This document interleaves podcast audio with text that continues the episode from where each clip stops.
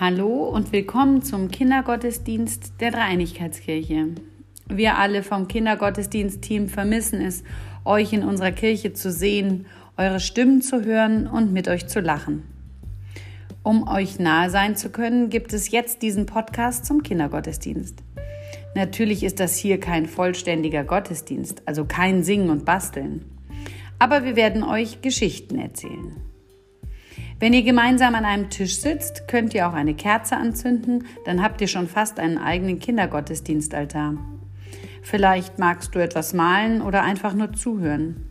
Such dir also einen gemütlichen Platz und dann geht es auch schon los, denn dies ist deine Zeit mit Gott.